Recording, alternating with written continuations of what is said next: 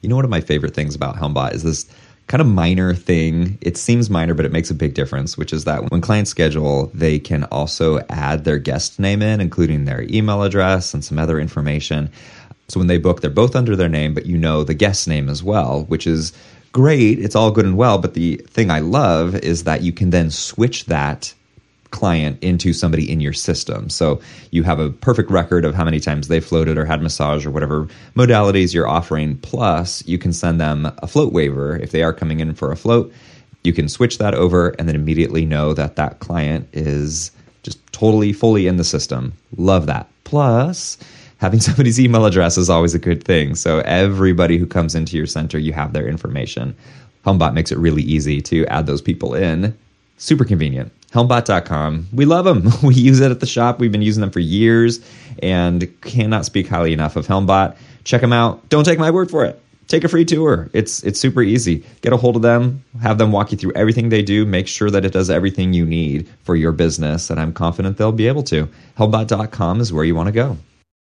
You know, I've been talking about the FTA and how you can support the FTA through membership and what the FTA is doing for the industry, but I should also note that you can directly help the FTA by joining one of the committees that's available. If you go to flotation.org forward slash committees, then you can see all the different groups that are working on different projects that will help the industry. And I think so many people out out there they're they're running their float centers and they want to do something to contribute they want to be actively part of the community and and helping boost it this is exactly what you can do to help help propel the FTA forward and help propel our industry forward. Again, flotation.org is where you want to go to just check out everything the FTA does. Uh, it's also where you can sign up to become a member. I'm a member. I highly encourage you to be one as well. Support the FTA as the FTA supports us. And if you're interested, if you want to be part of this, go to um, again to the committees page and see see if any of those call out to you and that's something that you want to do is is help our industry through the FTA. Again, flotation.org is where you want to go. Let's start a really fascinating episode right about now.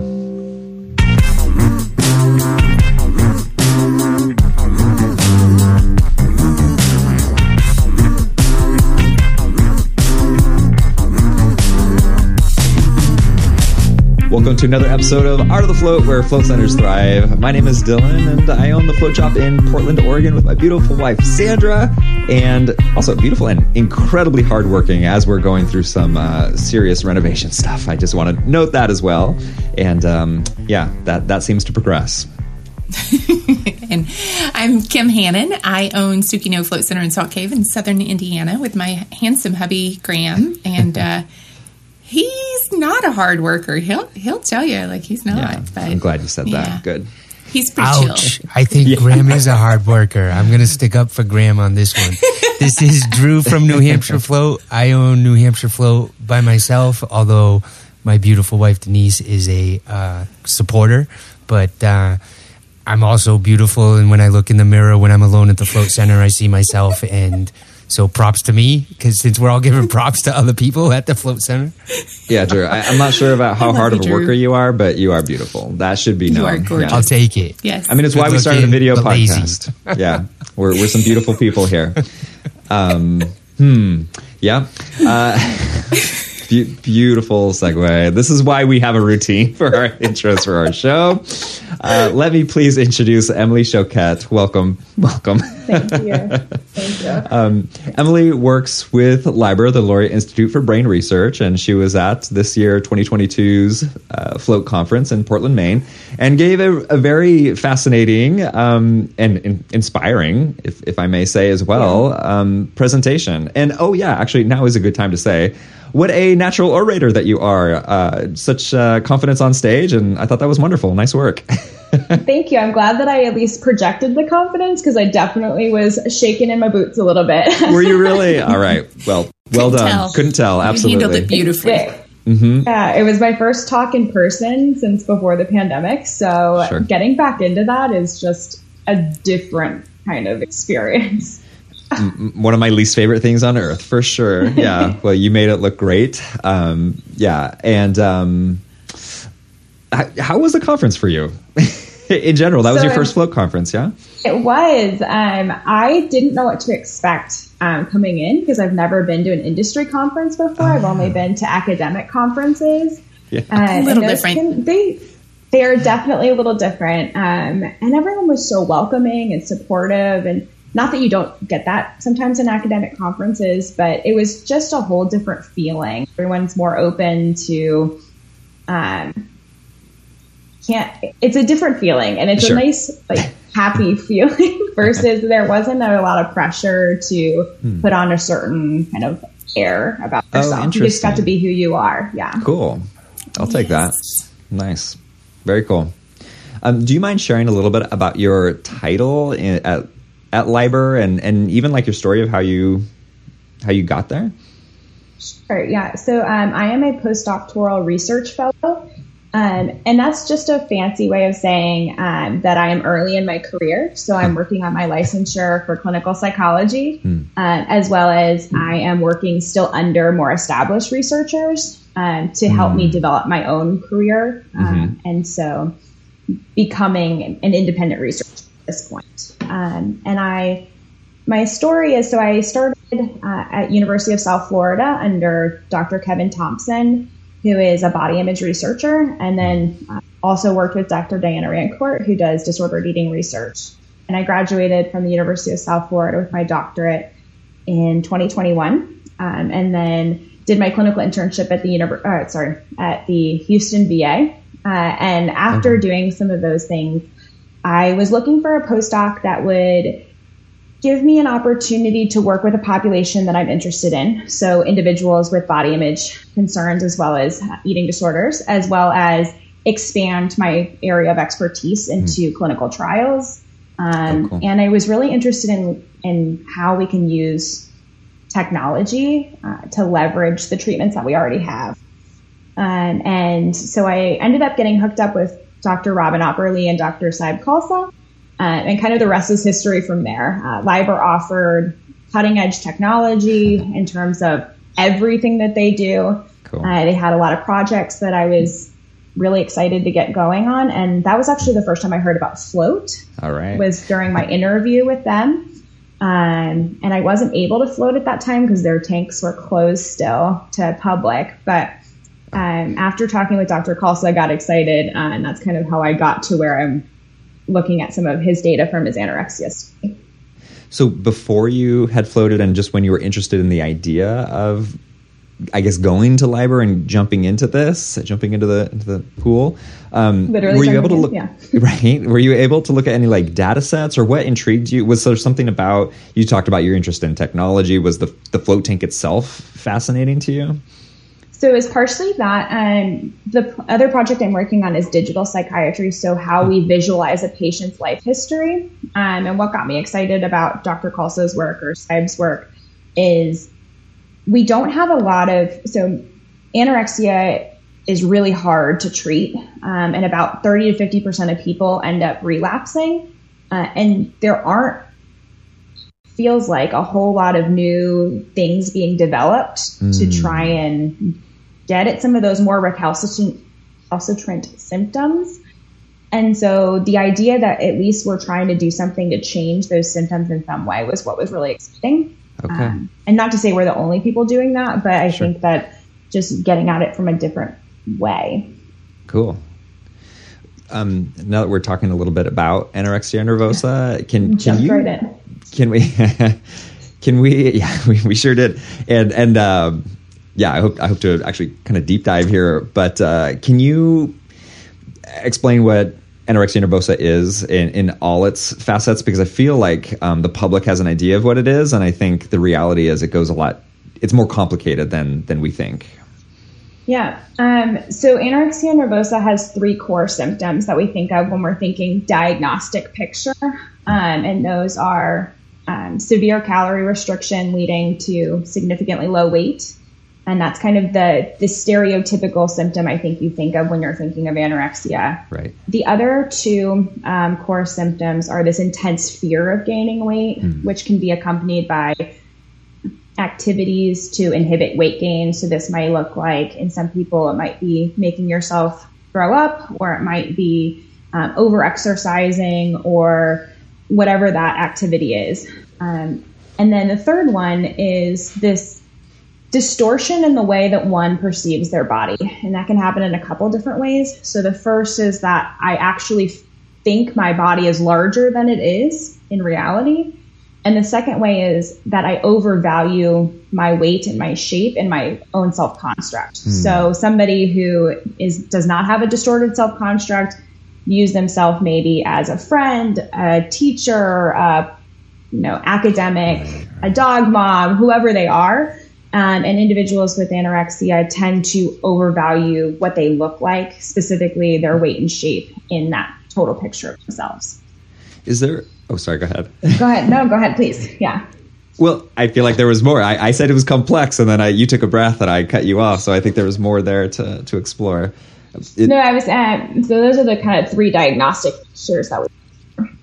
Is there is there a particular um, I don't know if personality profile is the right um, descriptor or um, family profile, or are there similar things that are within somebody's network or environment that tends to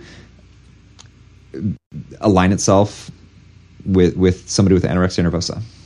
Yeah, that's a that's a really great question. So we do know that there are some sociocultural factors, specifically, you know, pressure from the media, um, pressure from friends, pressure from family, to be or look a certain way that do play into that. Um, and in terms of genetics, it, eating disorders can run in families, so there is some kind of genetic component. That's not my area of expertise, but there is some genetic component to it. Um, and then to answer your question about characterological things, there tends to be obsessionality or perfectionism that goes along with the disorder, as well as high levels of anxiety. Um, and that can be general anxiety. It can also be appearance related anxiety um, and comorbid things like OCD or generalized anxiety disorder. Okay. Which oftentimes relates to a level of control. Am I taking too big of a leap there? Uh, I think o- OCD. Some, yeah, so for some, it can be a level of control. So it can be um, sometimes with the obsessions, it's more of a mor- morality obsession. Like these are bad foods, and I hate using the word bad food because I don't believe that there are bad foods. There are maybe more and less nutritious nutritious foods, um, and it can also come from a kind of place of I feel like I can't control anything, so I'm going to control this. Is something I've heard from patients in the past, and that's how it starts. Um, so there is some of that as well. Um, I've also seen it in terms of anxiety. Like I'm anxious to eat this food for whatever reason. Um, and so then that turns into I'm not going to eat, I'm not going to eat it or anything that involves the food, which then morphs into kind of this more concern about weight and shape. Hmm. Um, yeah, it's a little yeah, heavy. It's super heavy. Yeah. Uh, I do want to get to the floating uh, aspect of it and the research. Uh, but mm-hmm. before, I think it might be helpful to talk a little bit about w- what you consider what is somebody who is cured of anorexia and how do you measure that? Is it simply weight gain? Is it simply like can somebody still be anorexic but still have high anxiety or um, you know be cured of cured uh, of um, thinking about their weight but still have uh, high anxiety because there's so many factors involved? Does that mm-hmm. make any sense? Am I yeah, I so I was worried you might ask me this question because um, as a field, we don't have a good definition of what is cured. Um, there's debate about whether it means that individuals are just weight restored. I mean, there's debate on whether it means that they're weight restored and they don't have any of these other core symptoms like the fear of waiting, of gaining weight or the body image thing, kind of not thing, sorry, the body image component. And so, how long does that last? How long do they need to be free of those symptoms? There's a lot of debate. Um, and actually, Dr. Khalsa wrote a paper on this uh, a couple years ago, uh, which I would direct people to if they're interested in reading more about that. But we don't really have a, as a field, a pinpoint you're cured because you meet these or you don't right. meet anymore. Which makes a certain amount of sense with something psychological that and and genetic. Interesting, yeah. It, yes how complex it is. Um, interesting. Uh, can I ask? So I know you weren't here when it started, but how did floating come into meeting anorexia as any kind of treatment in, in research? Mm-hmm. That's a another really great question. So, from my understanding, um, after seeing some of the results from Justin Feinstein's study on an- anxiety, and there was some discussion: how can we use this uh, for women with anorexia, which we know, as I mentioned, anxiety. 60 to 80% of women with anorexia also have generalized anxieties. Um, and the anxiety that goes along with anorexia is often not well treated by pharmacological means, or they're contraindicated for one reason or another, um, typically due to the low weight.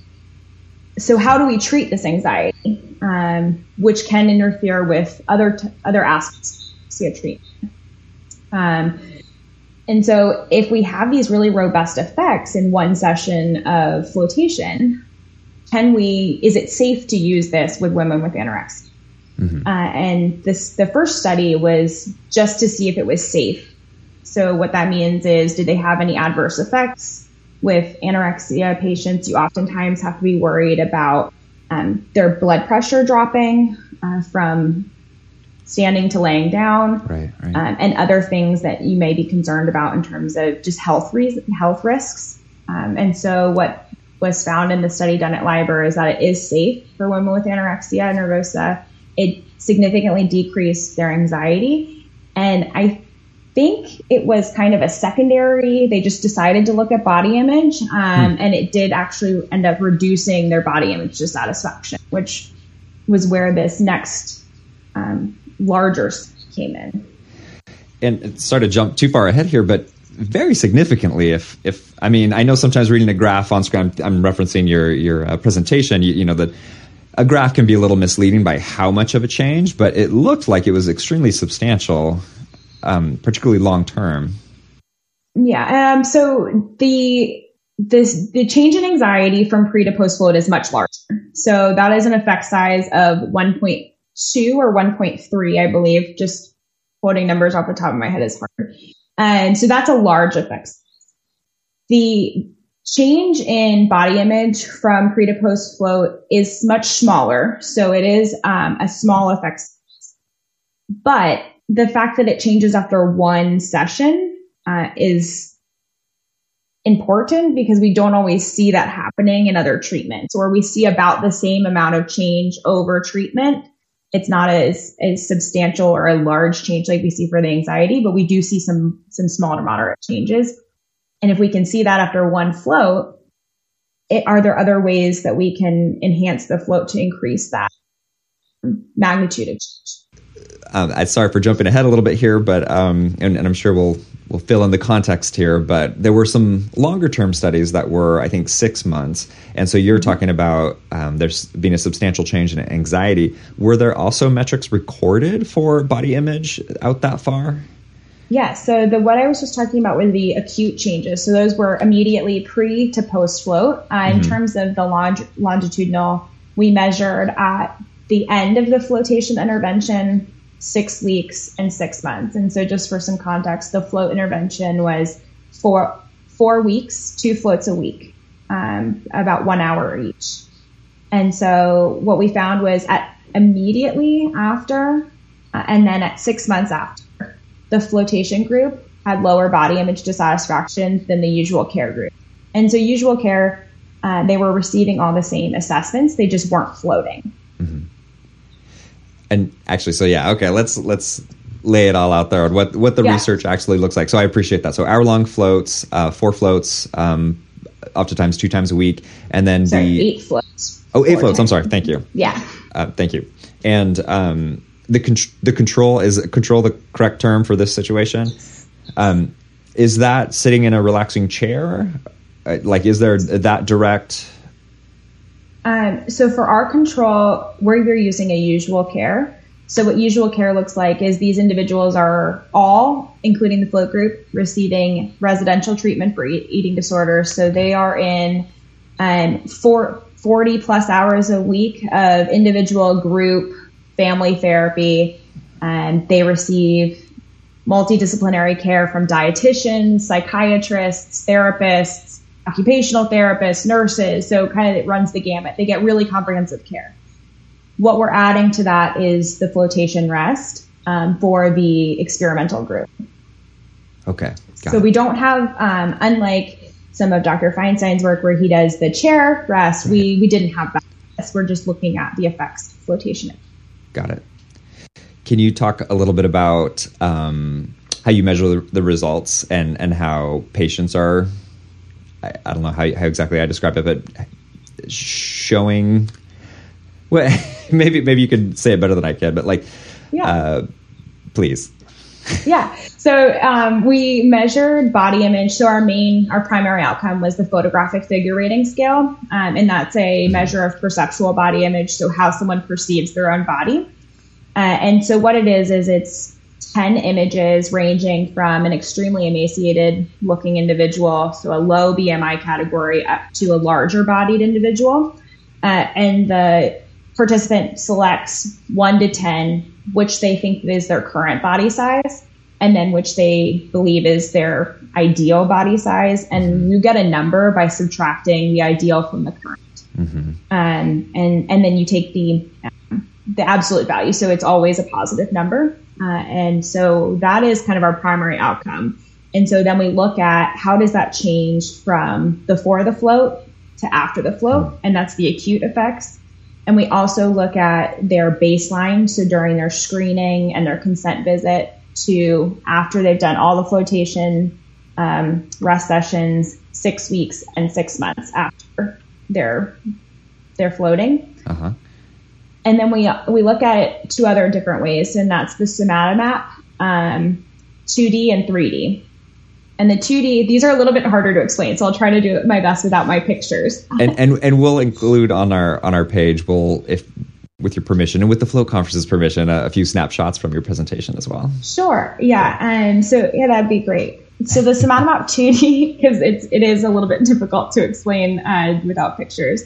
The 2D is a body representation, so it's a mannequin on which the individual circles the areas that they're dissatisfied in so, for example, if I didn't like my thighs or my stomach, I would circle that and it fills in for you. Mm-hmm. And you, so you get an individual map for each person. And in order to um, look at group differences, we average those maps across groups. So you have the treatment group and the usual care group, and you get these heat maps. So it's the proportion of individuals in each group that's identifying that area as an area of concern. Okay. And so there are different colors based on the number of people or the percentage of people who are indicating that specific area as concerning to them. Mm-hmm. And then what you can do is you can compare them across groups. So you can look at whether or not the float group has reduced areas of concern compared to the um, the usual care group or the individuals who didn't float. Okay. Um, and then the third way is they're 3D avatars. So you can manipulate different mm. parts of the body. So there's 20, 23 different areas, so body lengths and body shapes that they can manipulate, the individual can manipulate um, to make them larger or smaller, to make oh, it look wow. like themselves, uh, and then to make it look like their current ideal or their their current body versus their ideal body. Wow. Yeah. Are, you, are you sitting there? I, I just honestly, it just sounds heartbreaking to see to to think about watching somebody completely uh, what we call just kind of dysmorphia of, about their body and, and, drawing something that is not who they are or uh, the ideal being not who they are. It just sounds difficult. it is. And um, so I, as I mentioned, wasn't here for this specific study. Um, mm. And when I have done some work with individuals with some body image concerns, it is really hard to. You see somebody in front of you, and it's not how they see themselves. Mm-hmm. Um, and trying to help them almost change their perception of their own self is yeah. the core of the therapy and yeah. we're so deeply ingrained in who we are as people and how we see ourselves often that that's really hard sure yeah by all means by all means um, do you know so the people who have results after six months that is without ongoing floating. I assume there's ongoing treatment going on, but are some people floating and some people aren't? And those results are still that strong six months later? I'd like to understand that far out a little bit more. Yeah, I think that's one limitation of our current study is we don't know whether or not they continued floating. Um, we didn't offer any continued floating, so if they are, they're going out into the community and they're they're going to float centers. Mm-hmm. Um, but unfortunately, we don't know whether or not they are floating um, after those eight sessions. Okay, got it.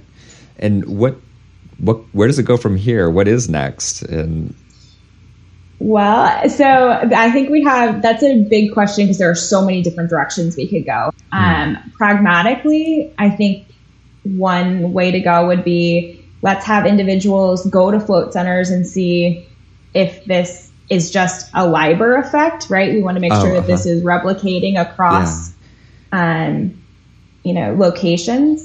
Uh, I think that would be one way to go. My part is in trying to figure out how do we maximize our effect. So how do we make the reduction in body image disturbance? Do we add certain components of therapy, kind of working towards a float assisted um, psychotherapy, similar to they have psychedelic assisted psychotherapy? Is that kind of the way we go? Is this a brief intervention where we take individuals who have higher body dissatisfaction float them and then kind of help them engage in therapy. Um, so I think that is the direction I see this going. Cool. Um, yeah. So one thing that I feel like the float industry has learned very well over I don't know like the last 10 years is that research happens slowly. Like it, it's a slow process. We want the information like this and it takes a long time. Um, and per- particularly for it then to become I don't know, a published, but also integrated into into the world. Like we don't even really see that yet with with floating, um, particularly in the U.S. And I, um, yeah. So I guess how how I guess you did answer that a bit already of like what your goals would be for what that would look like going forward. Um, like integration with other float centers and um, or I'm sorry, not with float centers, but with um, uh, other modalities to assist them in, in treatment. So I guess I guess we kind of got there already. Um, and yeah. I guess I, I it, it sounds like we're at the very infancy though of hey, it looks like there's something here and where do we go from here to get the most results? And so it's going right. to take a long time before we see it see it in uh, I guess real world application. Would that be correct? I think, unfortunately, it may take a little while. As you mentioned, yeah. kind of the research pipeline gets it does um, get backed up in terms of when you're com- completing the studies and when you're seeing them. Um, I think one way that we can help that as researchers is doing things like coming on podcasts and speaking at um, conferences for people who are not academics, but for the industry, just to share what we're finding. Um, and and kind of bridging that gap a little bit because they call it I think it's the the curtain of science or something like that oh, where funny.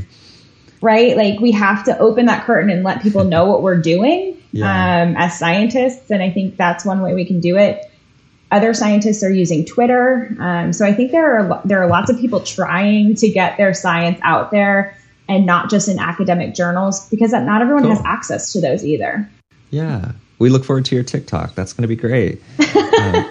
Um, Ooh, um, we, yeah, we're not either. It's okay. do you know any of the younger gen that can help me do a TikTok? Because these like dances, they elude me. I don't.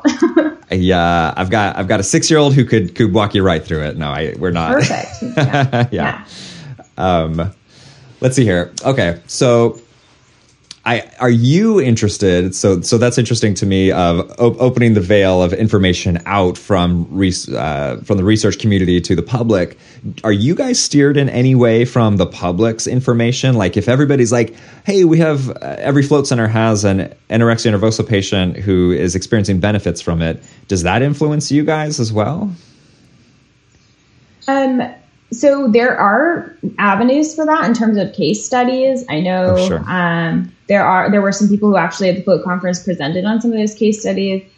Um, other ways that that could potentially be um, beneficial to research is I know um, Justin is talking about a database where everybody collects mm-hmm. kind of the same information. And so if we do have some of this crowdsourced data that could help drive some of our, our research because we would have what we call pilot data. So kind of the initial data mm-hmm. to look at that we could then potentially get funding for larger studies. Okay.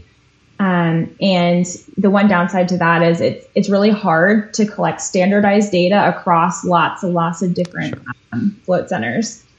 Sure, and that that makes sense. Yes.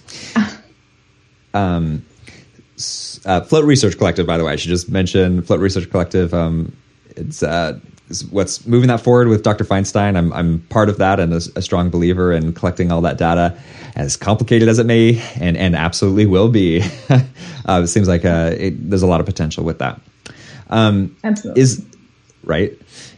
So, and maybe you've already explained this, and I apologize for being dense, but I'll say, in, in case any listeners didn't get this, uh, was there? Um, it seems like that study is complete and maybe they're still looking at data maybe not but mm-hmm. then where are you in, in the next stage? It, it, sounds like you're looking at the different avenues of um, what study to move to next. Is that right? Yes. Yes. All of those are accurate. We are um, okay. finishing up data collect or sorry we finished data collection. We're finishing up writing um, mm. up the paper for publication. Um, fingers crossed we'll get that um, somewhere soon uh, sure. and then we're going to also, and those will just be the primary outcomes of the study. We also have some secondary analysis that we're doing um, on the eating disorder symptoms, the weight and shape concern, which we also saw reductions in okay. from baseline at six months in the floaters. Um, and past that, I I am currently working on potentially securing some funding for some a study looking at flotation um, with women with anorexia. Okay. All right, you heard it here first. Awesome. yeah. Super cool. And I don't want to I don't want to make any promises, but we're hoping for it. Okay, awesome. I'll I'll take that. That's awesome. Um, good luck to you on that, uh, and uh, everybody in the industry is certainly excited for you as well. Uh, Thank you. Kim, uh, do you have anything that you want to ask? I know I've been driving a lot of this. Is there anything you want to? You, you've done a fantastic job with that. Every time I've thought Thank of a you. question, it's come right out yeah. of your mouth. So I'm like, well, never mind. No, I, you know, I think this is an area that um, we don't talk a lot about in the float industry, um, hmm. and I'm curious if you feel like that's something that we should um, as float center owners try to put out there a little bit more and to talk about the benefits specifically for those who have um, body image concerns or eating disorders. Um, I feel like it's something that we kind of know about, but uh, you know, obviously there's not a ton of research yet. And thank you for working to change that. I think we're all completely behind, you know, everything that can be done with the float, but um, we talk a lot about anxiety and stress and pain relief. Um, but you know, what what message would you have for float center owners? How how should we approach this? Is it something that we should be sharing publicly and saying that this may help people who have these concerns? Yeah. Uh, so I think because we've replicated the fact that this does reduce body image concerns in two samples of women with anorexia, I think we can say that we have some evidence that it does reduce that. We're not sure how it reduces it as of yet. Um, it may have to do with how people are perceiving the internal body sensations. It may also have to do potentially with some of the reduction in anxiety. Um, and that's kind of the other next step is to figure out why it's reducing them. But I do think you can tell people that it is, you know, we've found that it does reduce some of these body image concerns mm-hmm. um, in terms of the way that people are perceiving their body. And so there's one caveat to that. There's different types of body image disturbance. So there's also cognitive, so the way you think about your body and the way you feel about your body. So it makes me feel either shame or it makes me feel proud. And this is more the way that we're seeing this is more in the perceptual aspect in terms of whether I perceive my body as larger than it is um, actually. And what we're seeing is that individuals that changes um, is the perception. Got it. That's a great clarification. Mm-hmm. And so thank you for that question too. Yeah. For... I have a question that is not float related, uh, but I feel like you might have some great insight to this, which is I became very self conscious at the beginning of this episode, uh, talked about my beautiful wife. Uh, Kim talked about her beautiful husband. Drew talked about how beautiful he is, and, and maybe talked about his wife as well. I'm not sure, but. Um, you know, I, I feel like these could be potentially like triggering topics uh, obviously, this could be a potentially triggering episode in general, but mm-hmm. uh, a p- particular lack of sensitivity about that, although particularly on this episode in general. But uh, you know, how do you recommend? And and this isn't a you know an official prescription by any means, but uh, with somebody who has insight um, in talking about things like beauty and you know for some of us we might say beauty and that might be something that is an inside and outside factor. And but mm-hmm. to somebody else beauty can be simply uh, physical representation or that's how it can be interpreted. Um, I'm, I'm just curious how do you navigate that? How do you see it? Uh, do you find yeah i'll just start there. That's already a lot. That yeah it, and it's a tough um, area to navigate i think because culturally, we typically have this standard for beauty and what is beautiful. Mm. Um, and I think the biggest way we combat this standard is through representation in our images and the way we talk about beauty. Um, so, for example, you know, talking more about the things you love about the person on the inside that make them beautiful to you, um, versus just talking about the, what they look like on the outside or you know the body that they live in. Great. Oof, yeah. Actually, that, that just brought up some some stuff. I, I have I have two young children, and and they're they're called cuties, you know, by by people, and uh, my my wife and I try to try to nip that, and uh, but just how easily that seeps into somebody's brain, you know, and and positive reinforcement through uh, you know physical means or um, aesthetics. Absolutely. And I think, you know, we're kind of socialized to do that for women and for girls more than boys. Sure. Um, but it is something that's a growing concern for males too. You know, the body ideals for men are changing over the last, you know, couple decades in terms that they have to be really fit and thin have to. Um, and what's that doing for the boys in our lives or the men in our lives? For sure. Whew.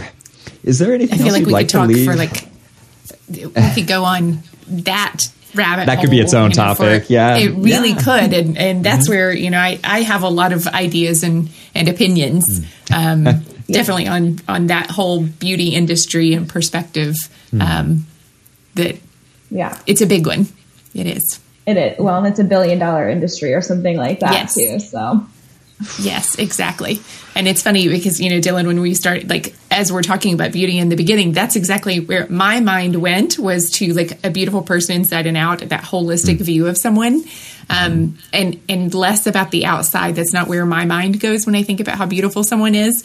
But it took me almost 40 years to get there, oh, you know, um, because I had to do a lot of work um, to really unprogram mm. some of those messages that I received. And I still hear, you know, my, my family is constantly making, you know, comments about how such and such let herself go, um, oh, sure. or, you know, this person doesn't care anymore. And, you know, lots and lots of comments. And, you know, my own weight has fluctuated. I have about a 40 pound range um, that I have, you know, fl- ebbed and flowed through um, depending on my health and depending on what's happening in my life. And um, so I've received comments across that spectrum, and it's it is a really fascinating experience and it's something that I'm always kind of very aware of of you know and it, and you mentioned your daughters like that's one thing I very rarely outside of our podcast crew we joke a lot about how we all look and there's such a special relationship that we have and we can make comments about things and um, but outside of this little group like it's very rare that I ever make comments on someone's appearance oh, yeah. um, mm-hmm. or you know the the even someone's fashion um, choices. Like it might be a fun outfit mm. or something like that. But I'm I'm very aware of that and how much work it's taken to get there, though. Mm. Um, so we could we could go way deep into all of that another time. Fair enough. Emily back for that.